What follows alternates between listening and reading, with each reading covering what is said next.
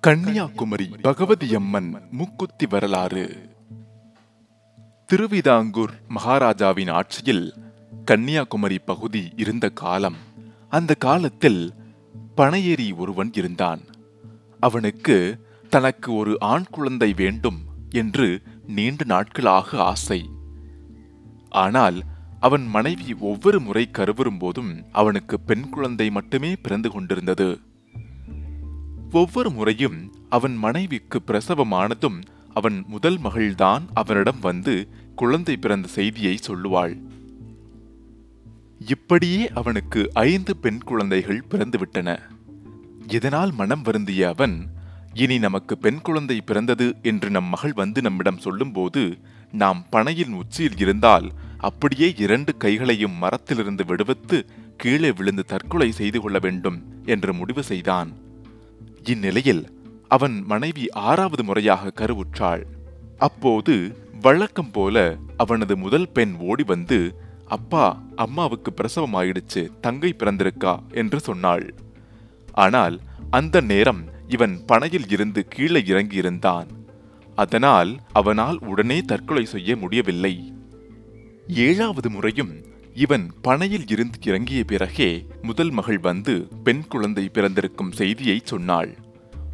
இந்நிலையில் அவன் மனைவி எட்டாவது முறையாக கருவுற்றாள். இம்முறையும் அவன் பனையை விட்டு இறங்கிய பிறகே அவன் மூத்த மகள் வந்து எட்டாவதாக பெண் குழந்தை செய்தியை சொல்ல மனம் வெறுத்து போன அவன் இனி நாம் உயிர் வாழவே கூடாது என முடிவு செய்து அருகிலிருந்த பாம்பு புற்றில் தன் கையை விட்டான். பாம்பு கடித்துவிடும் நாம் உயிரை விட்டுவிடலாம் என்பது அவன் எண்ணம். ஆனால் அம்பாளின் விருப்பம் வேறாக இருந்தது. அவன் புற்றின் உள்ளே கையை விட்டதும் கையில் ஏதோ சூடுபட்டது போல உணர்ந்தான். சூடு தாங்க முடியாமல் கையை வேகமாக வெளியே இழுத்து பார்க்கும்போது அவன் கையில் ஏதோ ஒன்று தகதகவென மின்னியது. புற்றில் இருந்த முதிர்ந்த நாகம் அவன் கையில் நாக ரத்தினத்தை உமிழ்ந்திருந்தது. அது என்னவென்று அறியாத அவன் அதனை உடனே அரண்மனைக்கு கொண்டு சென்றான். அதை மகாராஜாவிடம் கொடுத்தான். உடனே அதை பெற்றுக்கொண்ட மகாராஜா அவரது குதிரையை அவிழ்த்துவிட்டு அது எவ்வளவு தூரம் ஓடுகிறதோ அவ்வளவு இடத்தையும் அவன் பெயரில் எழுதி வைக்கச் சொன்னார். அவனும் மகிழ்ச்சியோடு அதை பெற்றுக்கொண்டு வீட்டுக்குச் சென்றான்.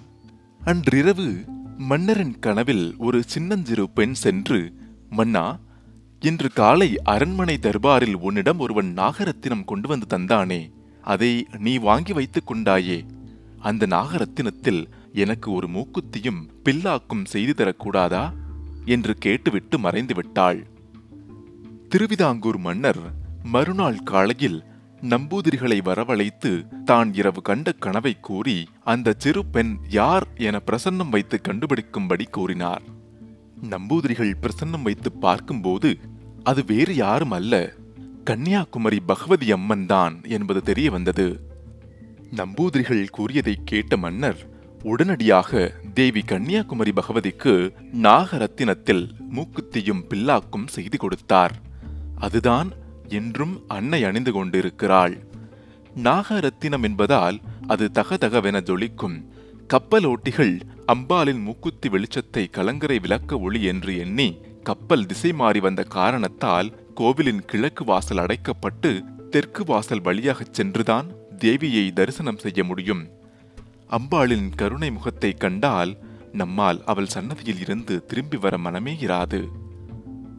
விளக்குழியில் மூக்குத்தி ஜொலிக்க கன்னியாக அன்னையாக எல்லோருக்கும் அருள் புரிந்து வருகிறாள் நமது இஷ்ட தெய்வமான கன்னியாகுமரி பகவதி அம்மன். அன்னையின் அருள் அனைவருக்கும் கிடைக்கட்டும். அவள் கருணையினால் உலகம் இந்த கொடிய நோயிலிருந்து மீண்டு வரட்டும். அம்மே சரணம். தேவி சரணம். மீண்டும் இன்னொரு கோவிலுடன் சந்திப்போம். வணக்கம். ராம் உங்களுடன். இந்த வீடியோ உங்களுக்கு பிடிச்சிருந்ததுன்னா லைக் பண்ணுங்க கமெண்ட் பண்ணுங்க ஷேர் பண்ணுங்க. இது போன்ற பக்தி தகவல்களை மேலும் தெரிந்து கொள்ள நட்சத்திரா சேனலை சப்ஸ்கிரைப் பண்ணுங்கள்